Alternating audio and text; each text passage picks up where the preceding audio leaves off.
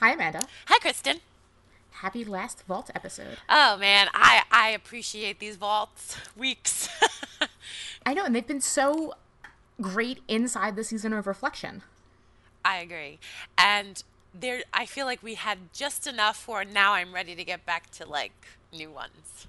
And you know what's funny is that for the first like half of January, I've felt insanely overwhelmed, Right. Not ready for the new year, Right. and just like I feel like I'm literally like that person in the uh cartoons that like their whole body is on fire and they're just running around like trying to they, like they never learned stop drop and roll.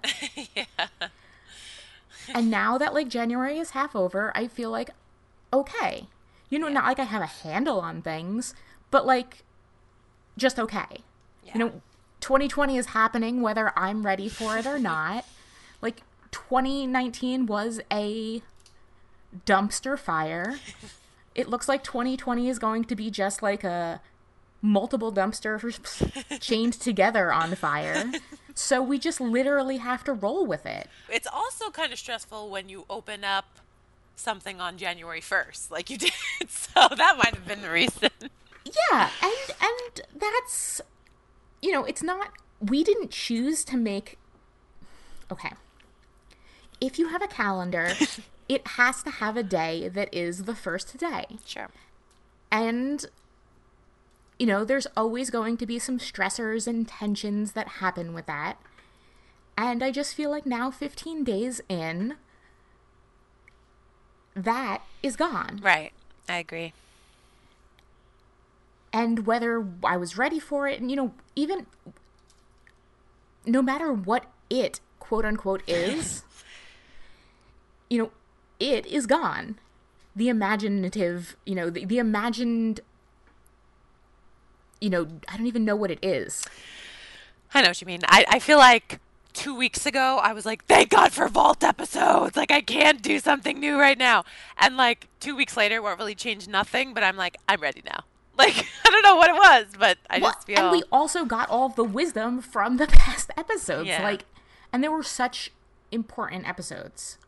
yeah, good ones. And I think, like, this episode in particular might be my absolute favorite episode of all time. I know we talked about our favorite moments on the show.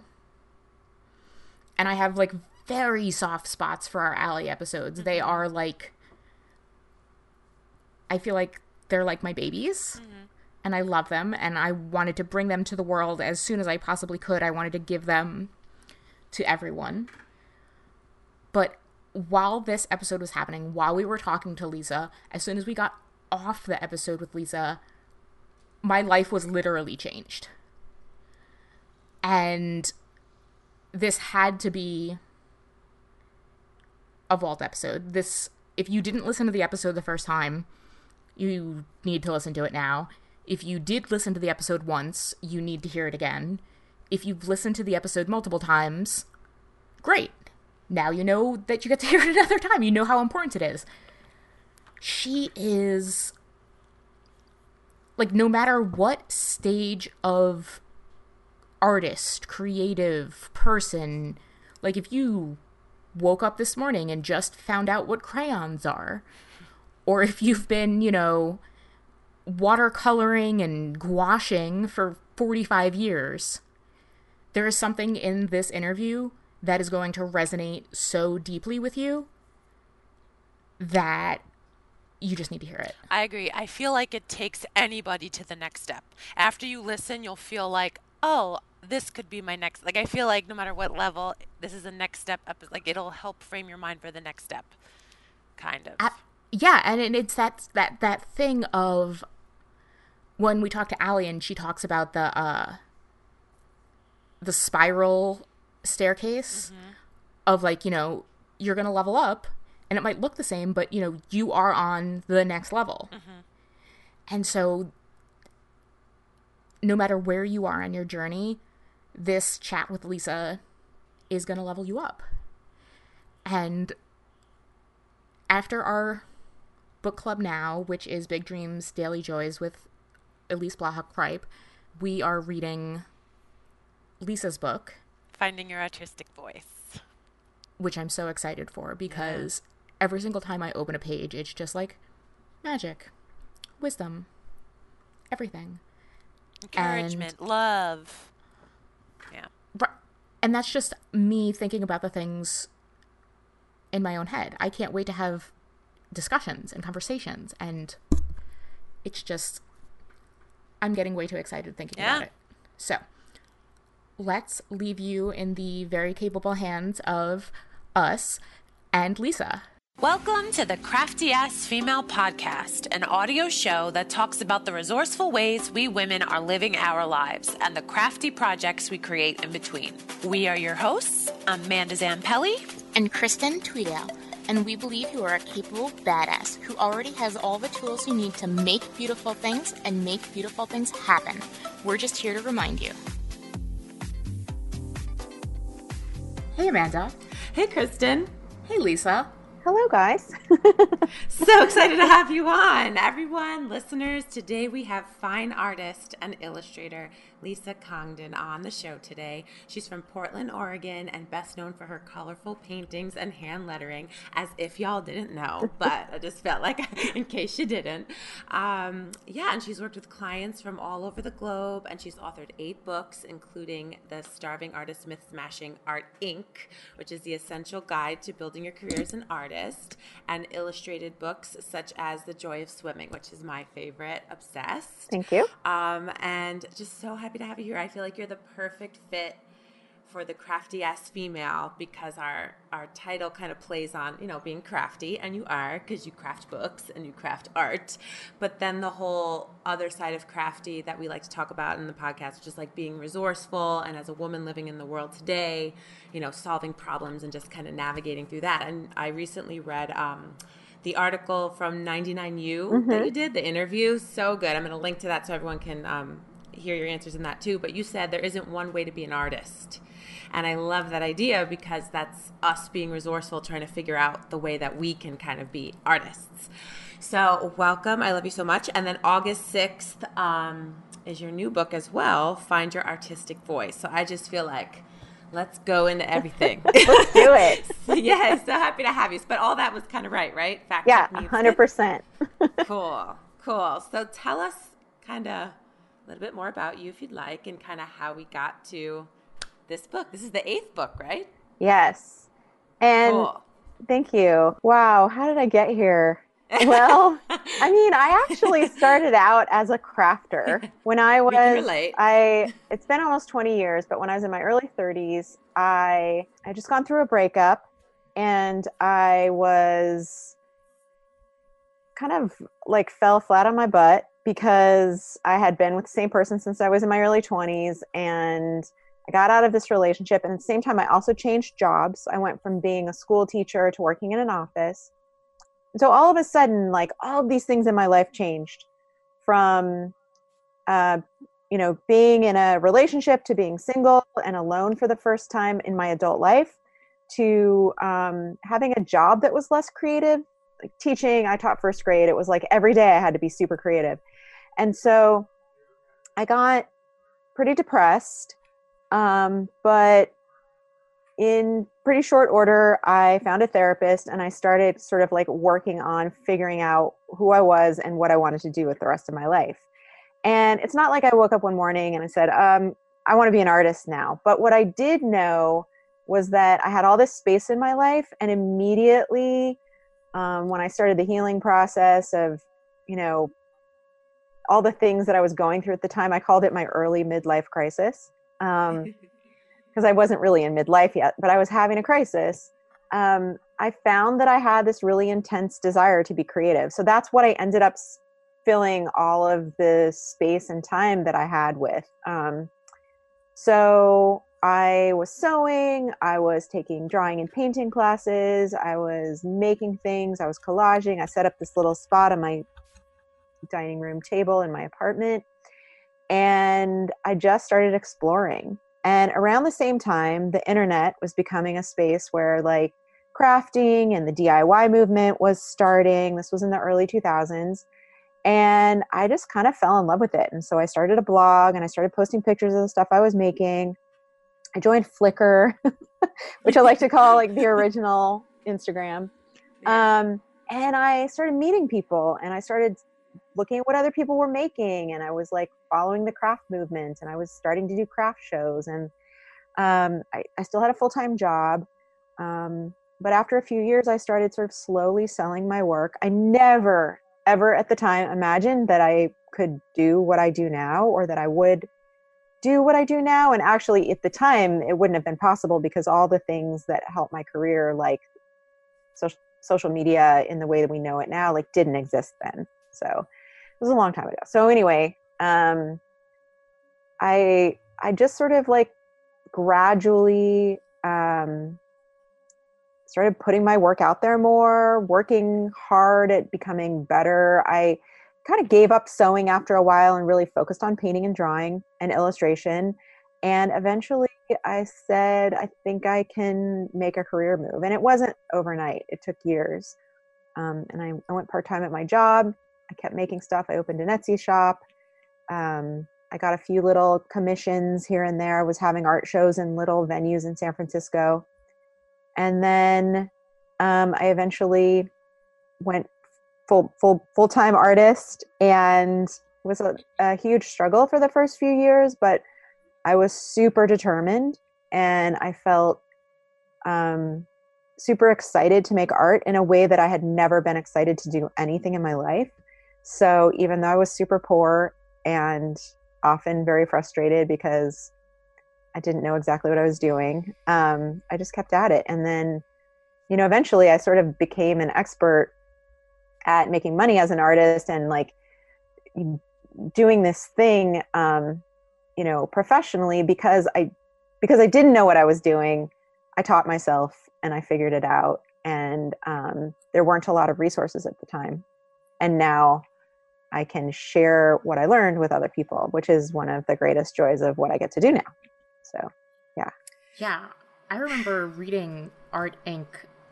I, it seems like forever ago. Yeah, it came out in 2014, which is like five years ago. But yeah, yeah. I just recorded the audio version a couple months ago for the first time, and um, and I hadn't read it in a while, and I was like, some of this is actually like like I got to update it a little bit, which was good because like so much has changed in the last five years. We talk a lot on this show about because we get a lot of awesome artists on the show, artists and creatives who talk a lot about like internet 1.0. Right. Before, you know, before social media. And it always is like, oh yeah, you know, like it made me feel less alone as an artist. And like I wasn't slamming my head against the wall for trying out all these things to make money. Right.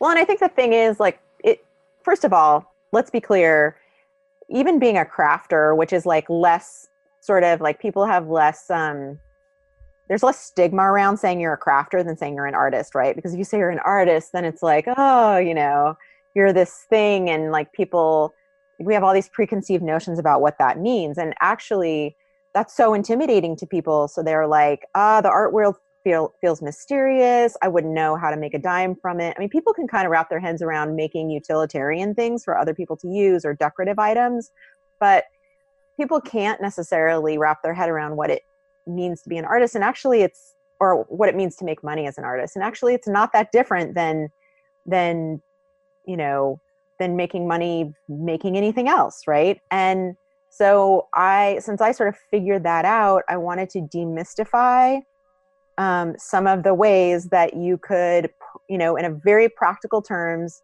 without investing a ton of money, how you could start pulling together sources of income to, you know, to do this thing part time or full time, and um, and that was all based on my own personal journey and experience. So it made it real for people, and I think it contextualized things in the book for folks as well because I sort of partly tell my own story as I'm going along.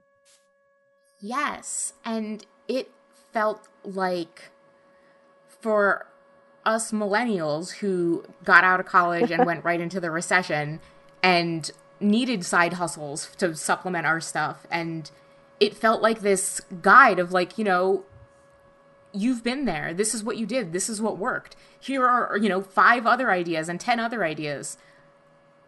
If you love this keep going.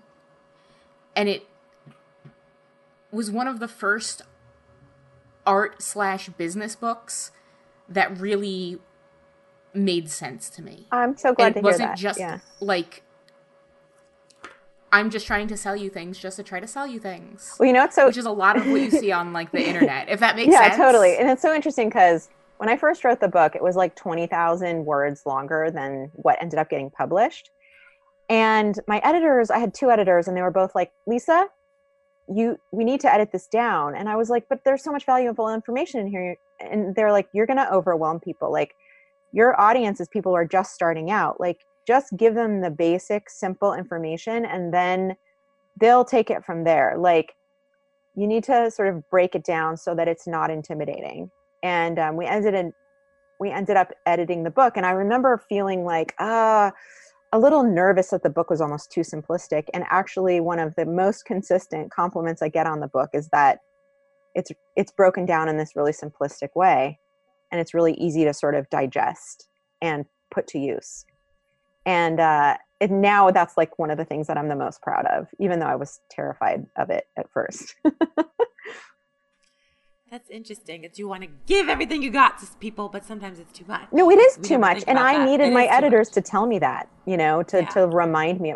Art Inc. was the first book that I wrote. I had illustrated other books um, before that, but it was the first time I had ever worked on a book of that length, and that was the greatest lesson. Was like don't over explain things um, don't give people too much information so i think that's amazing advice. I think that's advice that i constantly need. So for everyone else out there just take that advice. it's like tim gunn on project runway says or used to say like edit edit edit. And yeah. i always think about that. Yeah. That's perfect. So you do a like you do a ton of teaching and like even right now, I feel like you're giving us so many teachable moments. Like you do creative live, you and like obviously wanted to have more in this book. You have another book coming out, which I want to talk about more. Does this come from being a teacher for ten years? People ask me that. Have you a always lo- a lot? Yeah, I mean, I, I think I've, I think that I chose teaching because um, originally I think I felt like I chose teaching because I love kids, but I realized later that I actually like delivering information and um, i was talking to a friend last night who is also she she's um, has a lot of classes on skillshare. And we were talking about like why we like teaching. And there's this way that when you're kind of connecting with people around stuff that they're really interested in learning um, this magical moment happens right? And i mean obviously a lot of teachers um, are teaching people who don't necessarily have an interest in what they're teaching and that's deflating and i've also been in those situations a few times. But you know but when you're with people who are want to learn from you um, and are sort of paying money to like engage with whatever it is that they think you can teach them it, there's something really magical about that. And i get super energized by that. Even my, in my online classes where i'm not like technically talking to an audience i'm talking to you know a, a camera um, i still kind of feel what i'm doing and i try to imagine what it's like for somebody who's sitting there watching me on their computer screen. Um, so i think there's something about like that connection or the the spark that gets lit that's exciting to me. Um, i also like speaking of breaking down information into um, like digestible bits kind of like i did in art inc i think that's something that i've gotten really good at. Like let's you know for example on creative live i have this class on time management. And when i was designing the class it was really important to me to assume that there were people watching who had zero background in any kind of system for managing their time. And so that's where i started like with really basic information.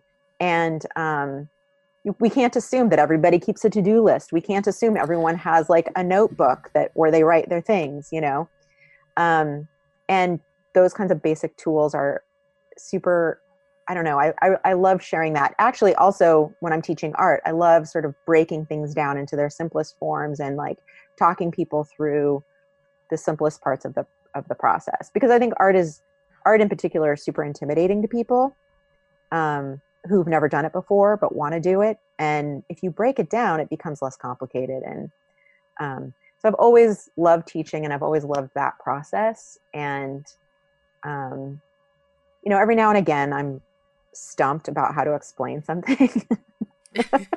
like anybody um, and that's hard in live teaching too when when you're teaching a live class and somebody asks you a question that you don't know how to answer, that's tough. But like for me, most yeah. of the experience is really positive and I love doing it. Yeah. How do you feel like does this ever happen where like you're teaching a, a class and you find that there are students that just want to make your art like you know that mean like they like maybe that's usually how it starts out, but like how do you kind of default people away from like copying what you do and kind of That's a really good question. I have a whole series of classes on Creative Bug um, where I'm basically teaching um, you know, painting and drawing and very much in my style because what yeah. else would I do, right? and I remember after the first few classes came out, I was really um, having a lot of anxiety because I was seeing all this work. A lot of people took the classes, so I was seeing all this work out there that looked like mine, and um, two things happened. One, I had to let go of the sort of preciousness of my work, um, and the more classes I recorded, the more I also was teaching stuff that felt um, more general or or work that wasn't super current for me so that I could teach something authentic but also if somebody did take it and go do something with it it wasn't going to be the end of the world mm-hmm. i also talk a lot in my art classes about like taking things your own direction embracing your own wonkiness like in actually trying hard not to make it look exactly like mine i mean copying is actually really good practice right. for making art um, this friend I was having dinner with last night was telling me that her first experience with drawing was in high school. She used to copy other people's work. And she seemed sort of embarrassed about this. And I said, We're both self taught, by the way, and neither of us went to art school. So we were kind of sharing our stories. And I said, um, Actually, you know, that's how we learn is by copying. And so there's a certain amount of permission I have to give people to copy my work. I mean, it's not okay ever to copy somebody's work and, you know, directly and, you know, sell sure. it or something. But I also am not stupid. I know that people are going to copy my work and alter it a bit and then turn it into their own thing. And it, we're all influenced. And that's part of what I talk about in my book on voice. Like, we are artists because of other artists, not despite other artists. Like, we're artists because we're we're inspired by people. And I know there are people who are inspired by my work, and ultimately they're going to integrate what they learn from me or what they see that I do into their own work. But the idea is that they they transform that eventually. And we all do that. I've done that with people I admire and you know, sometimes we're better at it than other times. you know, I've certainly in the past been called out for like, oh, that looks a lot like so and so's work or whatever, right? As much as I try to have my own voice. Um, so part of it is just ex- accepting like that's just reality. The people are gonna when they learn from you they're going to to copy your work in a certain way. And part of it is encouraging people and emphasizing to, to your students that they really should embrace their own you know quirkiness and their own ideas. So. Yeah and we had Austin Kleon on the show, and I remember something he said in, a, in one of his books that was like, if you steal from one person, right. then it's like plagiarism. But if you steal if you steal things from like a scene of artists that influence you, and then it comes That's out right. like then it his, not So his I, book "Steal Like an Artist" is like so amazing because it gives people permission to be influenced but it talks about how to use that influence so that you know it becomes your own. And i talk about that in find your artistic voice too. It's like um, i say one of the tips i give is yeah have many many you know heroes and, and not just one. Because the more of a mashup you make the the the sort of more your own or more different the work is going to be. I think that's such great advice. I love him. So I have a follow up question to that. Your art, well, let me start out by prefacing with the personal is political. So no matter what kind of art you make, it's always going to have a political statement. Yep. Your art, I think, makes the right kind of political statement, in my opinion. um, so when you are influencing all of these potential great artists and all of these people who want to be creative and all of these people who are going to be influenced by you and look up to you. Is that also in the back of your mind when you're creating art? Or is it just, this is what me, Lisa, has to say? You know, it's interesting. I don't, it isn't necessarily my goal to influence people's political opinions. I understand that most people who follow me, like you, agree with my messages or find beauty or strength in them. I lost a lot of followers after the 2016 election. Um, and that was actually okay with me. I, I know there are some people who've stuck around, um, and there's new people who follow me all the time, right? Um, and I'm not shy about saying what I think about things. And I don't necessarily know that I'm going to change people's mind on a sort of gigantic level. You know what I'm saying? Like, um, absolutely. Like, I'm not going to necessarily convince somebody not to vote for Trump in 2020. However, I might change somebody's mind a little bit about like what it means to be a queer woman or what it means to be a feminist or um, you know, open somebody's mind up a little bit about like protecting trans kids or, you know, like, cause these are some of the things I talk about. So, absolutely. So it's like, I don't necessarily wake up in the morning and say, I'm going to try to change these people's minds. It's more that I have this voice and platform and I want to use it to talk about stuff that I care about in the world. And as a byproduct of that, if people's minds are changed a little bit or even a lot, that's awesome but it's not necessarily the first thing I I think about in some ways. That said, like that sort of politically, I also post a lot of stuff on like self-love and worthiness and self-care. I think in that way I am trying to influence people a little bit more. Like I do know there's a lot of people who follow me who have a lot of self self-loathing and who don't have boundaries in the way that they should in their lives. And like these are all personal lessons that i've had to learn in the last 50 years. And i do know that i'm i am influencing people more in that way. Um, and i am a little bit more intentional in that sort of you know because a lot of my artwork has messages right? The political Absolutely. ones i put out there because i care about the issues and maybe i want to change some minds. But the the the other ones i think are that are more personal i think um, are a little bit more strategic and they're because they're personal because like i've been through these things and so i, I feel like i can talk about them um, in an authentic way. So um, so probably a little bit of both. So a little bit more internalized messaging to your audience instead of like externalized messaging. Right like you'll notice that i'll make a piece of art that says something like i don't know you know um, give yourself a hug or something and or something about um, you know self-worth. I can't even i'm my of course like every time i'm interviewed i'm trying to think of well, something and I can't, I can't i know i'm tired too. Um, but there's but then i tell a story in the caption about my own personal experience with that thing. Not in, hopefully in the vein of like i've figured this out but this is something i struggle with too. And that gives people permission to know it's okay to not have it figured out um, and that this is also something that somebody they might look up to is working on which also might be encouraging to them to to work on it too.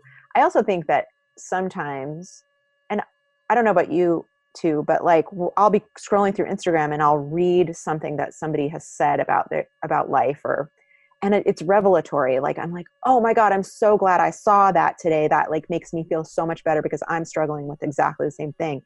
And that's one of the ways that i think social media can be so powerful. And if i can be part of that conversation um, myself and like make people's days better or make people realize that you know that um they're they're worthy just as they are or you know whatever whatever the thing is like my work is done right? I mean it's also great that i can make pictures that people think are beautiful or cute or whatever but like really so much of the meaning that i get from my work comes from like my interaction with my community online. The whole time we've been having this conversation i've been thinking about this thing that someone sent me that and I don't even know if it's worthwhile to make the distinction, but something tells me that it is. She sent me something that said, "I don't think of you as an in as an influencer. I think of you as like an impactor." Mm. And I don't know if that like I feel like that's kind of what you're saying. Like I feel like your art makes impact and you don't want to influence an audience necessarily, but you want to leave an impact. Right. I want. Me I want. Uh, I think I, I, I was doing a written interview the other day, and um, somebody the person who interviewed me asked me like what what not what motivates you but what what inspires you to make work. And of course like all the usual things inspire me like color and shapes and all that stuff. But like really getting people to challenge their assumptions or to think about things differently or to open their mind like that's really what's the most important to me. The fact that i can make images that people also want to you know consume or hang in their house or you know whatever put on stationery is great because it affords me a way to make a living. But like all of that stuff feels gives extra meaning to my work. And i don't sometimes people will label me an influencer um, but i don't i don't do influencer marketing except in extremely rare circumstances. So as you can imagine i get asked a lot to like I mean, just this morning it was like a vitamin company, and and uh, I've chosen not to do that because I can make a living from my art, and I'd rather keep it pure. And sometimes I will sort of promote things um, in very rare circumstances that are very aligned with my values and very like on you know on brand for me or whatever.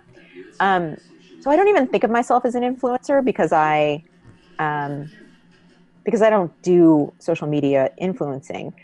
So, I, but I really like the idea that I'm making an impact on people's lives, like more than influencing.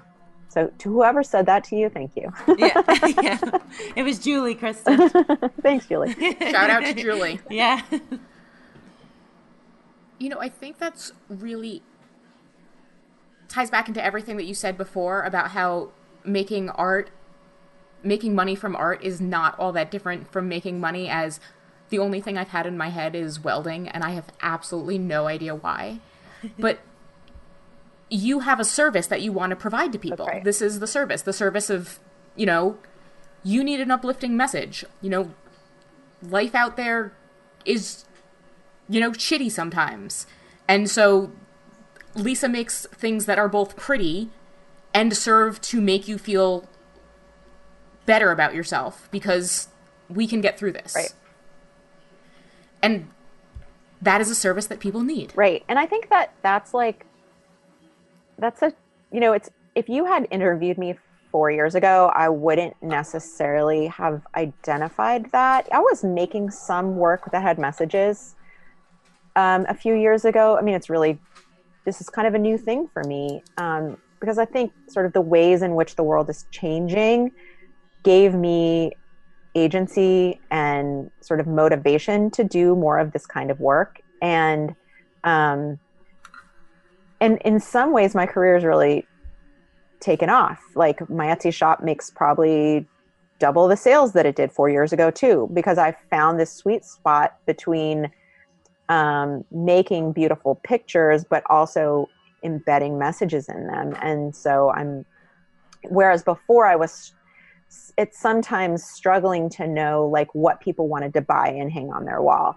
And so you know it obviously benefits me financially. I also use that work to do fundraisers for causes that i care about and you know give try to also give back to the community as well. So um yeah it's i think that being an artist in the way that i'm an artist or in any that any artist is an artist is like is if you think about it in terms of service. That is a really interesting way to think about it. And that um, you're just trying to find something that's going to make somebody's day better or something that people actually need um, that's utilitarian. And there are plenty of things we can be creative with that people actually need to buy, you know?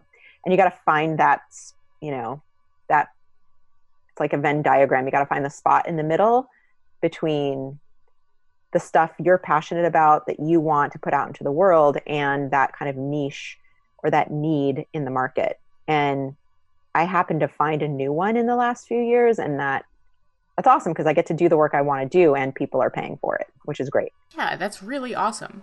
So, one of the things that I've been super interested in watching you do over the years is the different collaborations that you found with super on brand but also totally disparate groups. Corporations, the UN, how have some of these come about? Are these people who have reached out to you? Do you reach out to places? What has been your favorite and what has oh. been, I would say, the most complicated one? Oh gosh. Um, most of my work in the last six or seven years has come directly to me. I'm really lucky. I built this sort of social media platform um, so a little backstory: I'm building a new website right now, and my SEO on my current website is terrible. And part of the reason my SEO on my website is terrible is that I don't update my website. And guess why? Because Instagram is my website. Like it's, I hate to say that, and I actually it's bad because I it needs my website needs to be my website, and which is why I'm having it rebuilt and I'm paying for SEO, and I'm like building a new e-commerce site. I'm actually going to be leaving Etsy to kind of like work, run my own e-commerce site. So anyway, I, I'm like part of. Okay, so remind me your question. I got off on a tangent. You're asking me about your collaborations. Oh yeah, collaborations and how they come to me. So Instagram. That is all to say that like Instagram is this place where in 2011 I joined and I had no idea at the time that it was going to become a space where essentially I was going to be posting every day images of my work and that hundreds of thousands of people were going to be following along. Like I had no clue. In fact, if you go back to 2011 to the first like year of my Instagram, I'm hardly posting art. It's all pictures of my cats and dog and you know i'm using all the filters you know we as did. we did and um and then slowly i began to see how powerful it was yeah. and now my instagram is all professional i do post personal stuff as we've been talking about because that's part of my brand um, but i don't i can't even imagine my career without it and so so many people just in the last five years find me there. Like most of my more recent clients find me on Instagram. Um, every now and again, I'll get a I'll get a referral from somebody who a company reached out to and that person couldn't take the illustration job so they they said oh but i know this person who's really awesome you should email her and so i do get some work through referrals still I would say the vast majority through Instagram, and then a handful probably through random other, you know, people stumbling on me. So it's like this sort of variety of ways um, that happen because of my social media presence. Um, and you know, early on in my career, I was definitely doing more of the reaching out myself and like introducing myself to brands that I wanted to work with. Um, and I have been really lucky, like Kristen said, like I have you know been I've worked with um, the UN and some other you know big nonprofit organizations, and a lot of those are pro bono jobs. Like I don't get paid for them; they're for causes. Um, in some ways, that's the kind of work that I like doing the most. Um, and I do think that promoting your work as an artist is a really important balance between building your platform putting work out there the same kind of work that you want to get as an artist or the kind of work you want to sell just continually putting it out there and like it's kind of like the the movie Field of Dreams. Like if you build it, they will come. And that was my motto for many years. Like even when nothing was happening, I'm just to keep building this thing that I want. I'm just to keep building it. I'm just to keep building it. I'm going to keep building it. And then eventually people started coming, and then more people started coming, and then it kind of feeds on itself. Simultaneously, in the beginning at least, I was also forging relationships through email and like postcard promotions and even in the early days when I used to use Twitter, I was like tweeting at my dream clients, being like, I really want to work with you. And I got two jobs that way. So sometimes, you know, that kind of reaching out really works. Um, and I think eventually the goal is to get to the place where you get to be really choosy about who you work with and you're getting these like cool people wanting to work with you. Um, and I was really lucky that that eventually happened for me. And, uh, and that's actually really hard because I'm trying to take a break from client work so that I can do more personal work. Um, I'm kind of burned out, and I also just haven't spent time in my studio just messing around and experimenting in a few years because I've been so busy. And uh, but I keep getting these, you know, oh, we really want to work with you, and I'm like, ah, how can I say no to this? This is so great. so you know, it's a good problem to have, but yeah. So it sounds like, in a nutshell, it's just like keep putting yourself out there and like tiny little successes just build on each other. Yeah, and obviously you got to like find the ways to pay your bills as you're on that journey. Um, and you got to say yes to a lot more than you say no to in the beginning. I mean, never in a way that compromises your values. I'm like very, very, um, I feel like that's super important. But like, don't work with a company that, you know, that doesn't align with the stuff that you believe in and um you know i i don't know i just think yeah like continuing to put yourself out there being dogged about it and then being really practical at the same time and then eventually you sort of like hit this sweet spot where you're kind of you know i used to always um, fear that this was like the last email i was ever going to receive from anybody ever wanting to work with me and I, it's hard for me to um, think about that now because I don't ever think that way anymore. Um, I have more confidence now that like my career is thriving and it's going to continue to thrive, and I'm not going to sabotage it in any way. Um, but I used to fear that tremendously that I would either sabotage it in some way or that it was all going to go poof and disappear. And that's a, a very common fear that people in the first five years of their, you know, entrepreneurial careers, like it's a very real fear that people have. Um, and you do have to get to this place um, eventually where work is coming in and well you don't have to get there but it's nice to get to a place where work is coming in and flowing to you so that you can kind of relax into it a little bit and that eventually happened for me a few years ago and it was kind of a relief because i used to feel stressed all the time about you know am i going to be able to do this forever you know i don't know and now i definitely feel like i can it sounds like a lot of this advice is going to be in your upcoming book. Um, yeah. Because a lot of it, like, I read the Amazon blurb, and I'm loving this last sentence about appreciating the value of your personal journey. Yes. Because I think so many people, again, this is something that I literally need to hear right now. So I know our listeners need to hear this. And just hearing you talk right now about how you felt like maybe you would self sabotage and like this is exactly the fear that I'm having right now. So I'm like, okay, I'm definitely pre-ordering because I know I need to read this. I know I need to hear this, and like this is after having uh steal like an artist and like that ha- that being like one of my books that like when I'm in a crisis mode I flip through because okay this is gonna calm me down when I think that okay maybe things are not going so well. So can you tell us a little bit more about the wonderful advice you're going to give us on finding our voice. Yes, and uh, of course. And as a as a creative artist. Yeah. Um. So the book is divided into like seven sections, and the first section is really. Um, like what is an artistic voice? Like what do i even mean by that? And most of the time what we think of voices is style right? Like that's the probably the most common synonym. But your voice is actually so much more than the style of your work.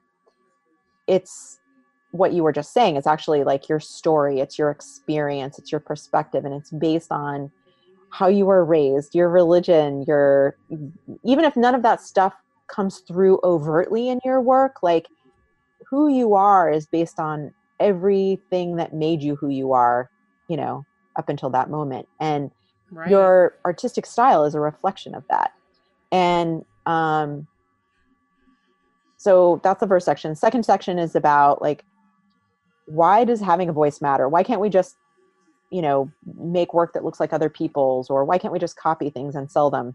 Um, so a lot about you know your voice actually being your superpower like um, to work professionally in the arts you have to work really quickly and on fast deadlines often. You have to make work that stands out um, so that you have some sort of professional sustainability um, it may seem obvious why it's important to have your own artistic voice, but I sort of break it down a little bit. And then I talk about, in the third section, I talk about the path. And by the path, I mean the creative path. Because your voice is totally shaped also by your, you know, perception of um, of your creative path. And for a lot of people, they perceive creativity as what? Scary as hell and um, super vulnerable and um, frightening. So, making art, trying new things um, creatively can be really enjoyable, but we all, once, if we do it enough, we all hit those moments, right? Where we're like, this sucks. Is this good enough? Uh, I'm doing this wrong. This looks terrible. I'm not meant to do this you know all the things we tell ourselves in every iteration. Um, and understanding that those twists and turns on the path are totally normal because the more we normalize those um, the better. And in fact they're necessary because they build grit and they actually make us go back the next day and make something better you know? Um, they force us to reckon with um, things that we don't want to reckon with. So i talk about like what to expect on the creative path and understanding that even if you feel totally alone, it's completely normal. I also talk about navigating influence. Um, we were talking a little bit ago about Austin Kleon's book, and so a lot of that chapter is a similar topic. You know, what does it mean to be influenced? Um, we're all influenced. Everybody's influenced. So, what does it mean to be influenced, and and what does it mean to use your influence in a in a smart way?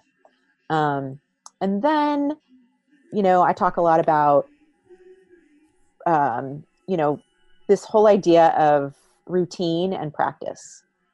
The only way you're going to find your voice is if you make a lot of work.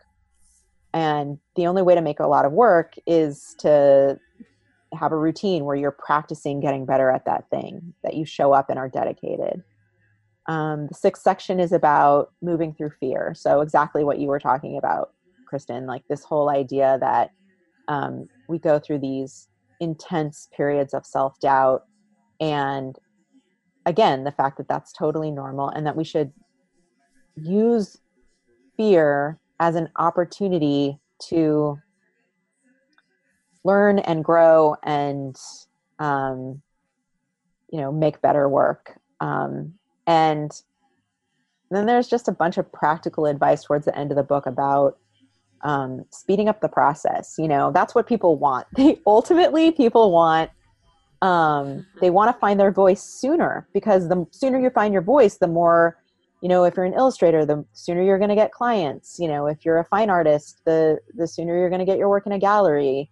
If you're um, you know a traditional crafter, the sooner you know you're going to be selling stuff online or wholesaling your work or whatever. Like there is um, you know there's a sense of urgency that people have about you know making this happen. And unfortunately there's no magic bullet but there are actually really practical things you can do to to get to a style and a you know your own unique perspective faster than you would otherwise. And so i talk about those things at the end of the book. I mean none of them are silver bullets but they're all things that you can actually do which is so much more important. Yes. I like to get out of theoretical. I mean, I like talking in platitudes about things for sure. I like talking about theoretical things, but like I feel like nothing ever changes until you take action and you can actually do something.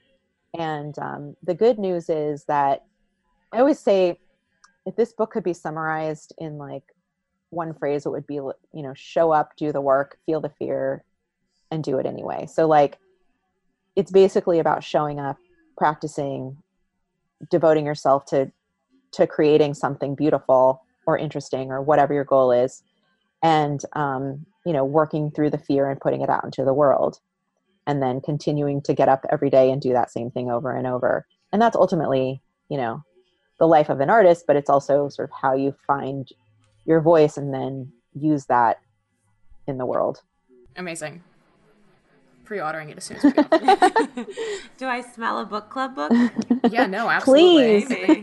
This yeah, is going to be, be so absolutely fun. perfect for our fall book club. Where are you? Where are you, yeah. where are you located? I know you're in different places. I'm in mid Michigan, and Amanda's in the New York City okay. metropolitan okay. area. I am going on a book tour this fall. I'm not coming to Michigan, but I am hopefully coming to New York City in November. Oh so. my gosh, that'd be so fun. In November, yeah. maybe my birthday. Yeah, know, no. Nobody comes to mid Michigan anymore. I used to live in, in North Jersey. So now Kristen. I live in the middle of nowhere and it's a wonderful uh, culture shock. But now it's the, the cost of living here is so cheap. I can't it's it's just amazing well, and wonderful and I moved from San Francisco to, to Portland about four years ago and I experienced the same thing. Like it's still the West Coast, but it's like so much cheaper here and so much more less intense, more spacious. Mm-hmm. I mean, it's mm-hmm. still a city, but it's not like moving to a small town, but relatively speaking, it feels that way sometimes, and I'm loving it.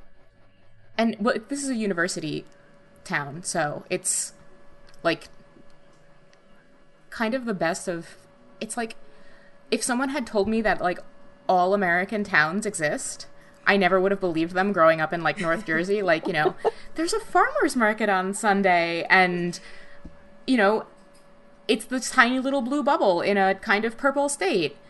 Um, even though Michigan has been like, the whole state of Michigan is angry that they voted for Trump and has been proving everybody wrong since 2016. And they're like, we didn't do this and like guys we did so it's just a wonderful place to live um, and i'm very surprised at how much i love it that's awesome but it is it's really awesome and it's one of the ways in which i've grown as a person and that's the next question that i'm going to ask you is we've been asking everybody this season what has uh, been one way that you've seen your career or your personal growth really impact your life?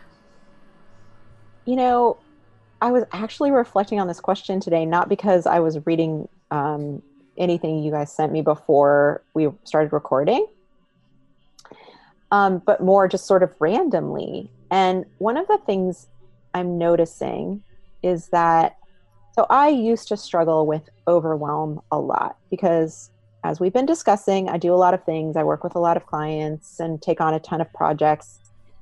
Um, I'm on social media almost every day, and I'm human. So, you know, just like for every, anybody else, like that experience sometimes makes me feel like I have to work all the time. Like I should cancel my plans with my friends tonight so that I can stay home and work, or I should not go on that bike ride Saturday so I can stay home and work.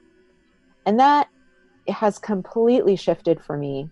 I am now fully bought into in a like in a in a real way um, this idea that I need to have time away from work and that um, my life outside of my work is in service of my career, not a detriment to it. So I used to no- understand that it. in theory, but I wasn't necessarily practicing it. I was doing the like um, scarcity thing where I was like, uh, I don't have enough time, so I better just work all the time so that I can get this stuff done. And then it never bought me more time because I would just keep taking on more projects. Right. So That's so true. Yeah, right. Like it doesn't necessarily ever work that way.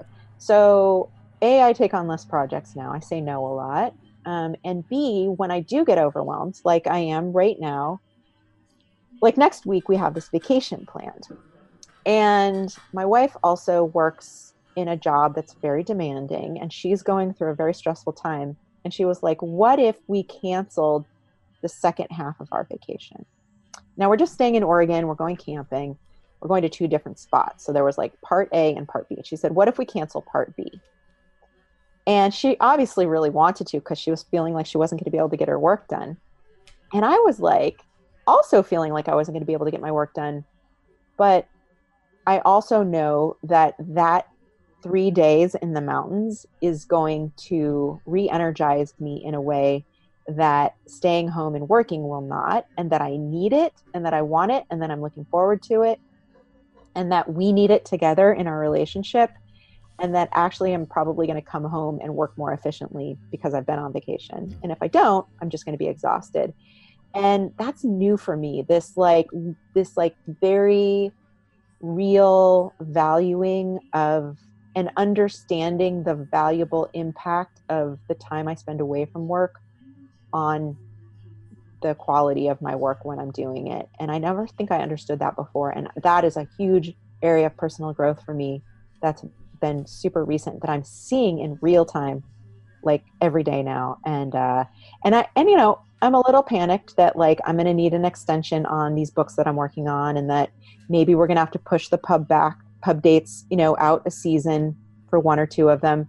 But but guess what? Oh well, right? That's life. That's life. Yeah. Like I I don't want to look back on my life and be like, yeah, I published, you know, three books in one season. But I had no life and I was miserable. you know, I would rather take my time and quite honestly, I'm working with like amazing editors who are like, take the time you need. It's going to be fine it, the book will get done when it gets done. We trust you to make good progress, and you know you have to take care of yourself. And I know, so I, I have really no reason not to. And so, so, so that's been a huge, huge, huge shift for me recently. Yeah, I think that's amazing. Thank you. I do too. yeah, I'm really totally. excited about it. Yeah. that's that's how you know it's real growth. Right. Like I can feel it. Yeah. And before, if I had told you that, I would have just been bullshitting you. So I convinced my wife that we should go on that second half of the vacation, by the Good. way. And Good. she ultimately realized, as we talked about it, that that she needed it too, and now we're excited again. So awesome! That's the best news. Yes. Great answer. I can identify in a lot of ways, and I'm glad that you put words to it. So fun. Okay, are you ready to kind of wrap up this yeah, episode yeah, yeah. currently round? Yeah, so we we do currently's based off Kristen's currently card that she puts out on her website and people listening can get it at areyoukristen.com slash currently. And then we just kind of converse about it on the podcast. Okay. So here we go. Okay. So what are you currently watching? Gentleman Jack. Ooh, is it good? It's so good. Okay. That's the next on my list then. Yes. It, people can see it on Netflix. Yes. It, no, HBO. it's on. Um, is it Netflix or Hulu? HBO. HBO. HBO. Thank yeah. you. See, I have them all. Um, I love television. Yeah. No, it's. it's. Yeah, it's a BBC slash HBO production. So we land on the one that's like, oh, this is on this. Yeah, yeah, yeah. I know. I'm, I'm I know. huge television. Gentleman Jack is great. It's like a period piece from the 1830s. Takes place in Great Britain, and it's about this like, you know, in today's terms, we would call her butch lesbian who lives a very unconventional life. And it's a true story based on somebody's diaries. And it's so well done. I love it. Cool. Okay, what, are you awesome. cur- what are you currently reading? I am reading a book called The Librarian of Auschwitz. Oh. And it's about this 14 year old girl who's um, lives in or is interned at Auschwitz concentration camp, and it's a true another true story. I, I obviously yeah. love true stories, um, and she um, is in charge of like literally the five books at the concentration camp, which are she has to keep hidden from the guards because books are considered like dangerous, right? Because they spread ideas about nonconformity. And this is a true story about this I'm only about halfway through, but about this young woman who who's who's basically takes on this job of hiding the books, and um, it's riveting. And I, I just traveled to um, Europe, and I was in Amsterdam, Prague, and Berlin, and um, all three of those cities have like really rich history around the Holocaust, and that's what got me interested in in reading the book. That's amazing. Cool. What are you currently listening to? Um, well, I listen to so many audiobooks and podcasts. Is it okay for me to talk about that? Please. Yeah. Okay. So um, right now I'm listening to a book called Ninth Street Women, and it's about five painters from like the you know mid-century: Lee Krasner, Elaine de Kooning, Grace Hartigan, Joan, Joan Mitchell, and I think Helen Frankenthaler. And basically their role in changing the face of modern art. And so the reason it's an important book is like those are stories. Like apparently, and again, I'm only about a third. This book is huge, and I'm only about a third way through the audiobook, but they had a really huge role in in changing the face of modern art and yet their story hasn't been told because they're women um, so the book is just like super fascinating and deeply researched and i'm a little obsessed with it. That sounds amazing. Yeah. Yeah that sounds really amazing. What are you currently making? I'm actually the thing i'm most excited about right now is my garden. Yes. What are you making in your garden? Oh, Tell us. well we made beds like three or four years ago when we first moved into this house and we have a bit of property to play with. And so it's not huge because it's in the middle of the city but enough. And so we're this year we're growing we always grow a lot of kale and lettuce. We have carrots beets strawberries tomatoes peas. I know i'm forgetting things. Um, but i love having a garden and sometimes we have entire meals from our garden I love tending to the garden. Today it poured rain all day, which is also really unusual for summertime here. It rains a lot in Portland, but not necessarily in June. Um, and I'm really happy because I don't have to go water because even though yeah. I love tending to my garden, watering is time consuming. So anyway, um, yeah, I love like planting something tiny and watching it completely explode. And it's the most amazing yeah. thing. Yeah, because like with water and the amount of sunshine we get all year round, like things love it. Like it's like the land of milk and honey here. So it's great. It's the same thing about mid Michigan. Yeah. The, the, produce we have here, and like I, we just did our CSA pickup today. Like we have, we have a garden, but like also the CSA. It's just like before moving here, I never knew how good vegetables could taste. Yeah, it's a similar client climate because you guys get rain and like a lot of sun, and yeah, it's amazing. So and don't worry, I'm gonna pl- water my plants as soon as we're done. They're so like sad right now. Don't worry. Um, what are you currently feeling? Um, I was reflecting on this today that I've been. I mean, I feel this every day, but gratitude. Um, I I am. Uh, you know, I I spent a lot of my 20s and 30s like sad and confused, and I um, as much as I work really hard and sometimes get overwhelmed, you know, I'm like, I've made a life for myself doing this thing that I love to do um, and getting to impact other people's lives, as we were talking about. And I have this really beautiful relationship. Um, and I just, I have a lot of gratitude for that. Um, you know, the world is, you know, also, as we mentioned, kind of a shitty place right now. And I feel really lucky that I have this kind of like safety net and um, you know, I have a lot of friends and family and and an amazing life, and I'm super grateful for that. That's really awesome. Thanks. Good answer. What are you currently planning? My book tour. Kristen, you're gonna have to visit New York in November. I know. see Lisa. Well, and I'm slowly. so the book tour is all booked, except I'm still trying to work out in New York is one of those places I'm still trying to work out the venue. Um, and I'm working with somebody who's, you know, who's helping me. So, but yeah, um, I, the last book tour I went on, I hired someone to do it for me, like plan it. And, um, I decided to do it myself this time.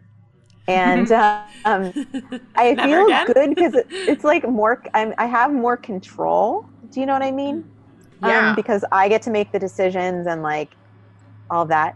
but at the same time, um, it is a lot of work and logistics, and I'm constantly like making plane reservations and trying to figure out like if I can squeeze one, one more thing in, and you know, am I spending enough time at home versus traveling? And so this is the longest book tra- tour I will have ever gone on. I'm going to something like 13 cities, which like compared to Austin Kleon is nothing. He goes on these really long tours, but um, it's about all I can handle. And then I'll yeah, probably go more like places next year. But yeah, still crazy impressive. Thank you. Where are you most girl. excited to go to? Um, oh gosh, that's such an interesting question. I'm going to a lot of places that I've never been before. So I always do the usual West Coast places, but I'm also this time I'm going to Columbus, Pittsburgh, um, Jacksonville, Florida, not in this order, um, Memphis, um, Atlanta. Yeah, so like a lot of places, oh, Salt Lake City, like a lot of places that I haven't been on a book tour before or that aren't necessarily like big cities like Boston or Chicago. I think that's what people expect you to do. Totally. And I chose to go to some smaller cities or cities that were slightly off the beaten path. Um, and some of that part of that decision was made by the fact that there were people from those places who reached out to me and were like, we want you here and I'm going to help you make that happen. Oh, Austin, Texas too. Yeah. So I'm going there. Um, yeah. So I'm also going to LA and Seattle and San Francisco and all those places in New York, but I'm going to all these other cities where I've never been before. And I think it's going to be really fun. So, um, you know, and I get to meet people that I've never met before too at those places. That's really awesome. Is that this upcoming fall? Yeah. So it's my first stop is here, of course, in Portland on September 4th. And then I go to Salt Lake City on the 6th. And then I'll be publishing on my Instagram like all of my stops. Um, but it, it'll go September through November with some pockets of time where I'm back at home. And then some of the travel is actually I'm speaking at conferences that aren't public book signings. Um, so I'm sort of like putting those in my schedule as well. That's awesome. And, and lastly, oh, yeah. oh, go oh, go, go ahead, Amanda. No, I was going to do the last thing on the list. Yeah, do Unless the last thing on the list. To add. sure. What are you currently loving? um, I love Portland. I'm like we were just talking about gardening here. So I moved here four years ago, and um, you know when you move somewhere i mean you just went through this kristen like you you have like it takes a while to get used to the place. Like even if you move there and you're like this is so cool you still you miss your friends you're like you don't know your way around you don't necessarily have a sense of community or of place. You can't really appreciate yet all of the like ways that that place is amazing. And i lived in the same city for a really long time and uh, in san francisco and so moving here was awesome, but it was also, you know, kind of like threw our lives upside down for a period of time. I think on the surface, moves can seem really romantic and amazing, and they're often very stressful on couples and families because um, change, right? And um, so I'm finally, after four years, just like like settling into my life here in a way that feels super comfortable and yet not boring either. like there's still totally. a lot to do here. I've made friends. I really like my friends. They've been around for a while. People are cool. Like I have this I actually opened a shop in my studio, which is another thing I'm loving. Um, like I, it's only open two afternoons a week, but I open up my studio and sell things in the front. And um, I love meeting people and I love having a space here that people can come and visit and um, I just really like life here. Like even today, it's June and it's pouring rain, and I don't even care. Like I just I'm fine. Makes it easier to work sometimes. Maybe we could talk more about your studio and after chatter. Yeah, yeah, yeah let's do it. That's definitely what I want to talk about. Yeah. This has been amazing. You are you're the best. Oh, thank you. An amazing woman of so much wisdom. And you're just so much fun to talk to. I like to talk. Um, sometimes, so we. sometimes I was I did a podcast interview a couple weeks ago with someone who was more traditional in the like ask the question, move the conversation along, sure. ask the next question. I think she wanted to get it done in 30 minutes. I think that's her shtick, right? Okay. And I went with it totally fine. Like she was a great interviewer. It was just less casual, like what we're doing. Yeah. And I think she didn't know what to do with me for a minute there because I, I will like literally go off on a tangent. So we love tangents. We, we love tangents. hey, my fat, my favorite podcasts are tangent podcasts anyway. So yeah, I think that you find the best gems when you kind of just dig deep. Yeah, totally. Exactly. This has been this has been absolutely fabulous. Thank you so much for being so on the show. And your book comes out August sixth. Sixth. So I'm pre-ordering as soon as I, I, I literally have the Amazon page up. So I will I will click my buttons because it is going to definitely be a book club book. I'm for sure for that. It's going to be required reading for my uh, feminist scrapbook book of me class. I'm sure of that, and I'm super pumped to read it myself. Thank you. So I'm really excited for that. I'm really excited to jump into After Chatter. And if you guys want to check out Lisa and her super coordinating outfit and wonderful background, yeah. you guys can pop over to After Chatter with and us. And my wilting plants. And Amanda's wilting plants. but now she's off for the summer and she can water them every day. Uh, I am a teacher as well, Lisa. Ah. And her last day of school was yesterday. So. Oh, awesome! Now That's why I'm so smiley again. Yeah, it's true. Um, but we will be back next week with another possibly amazing guest. Possibly it'll be an, an Amanda show. Who knows? It's a surprise. we will have a surprise show for you next week. It will be amazing because we love you and we want to bring you the best and most wonderful content because you guys are the most amazing audience. And if you want to come and see the Crafty Ass Female After Chatter show with Lisa, come over to patreon.com slash crafty ass female. And for just $5 a month, you can see, what is it now, 65 videos? So many. Oh, yeah, so like there's like 80 videos now. 65 after chatters, book club, video chats. We got All so much content for you guys. We love you. Thank you for listening, and we will catch you next week. Bye, guys.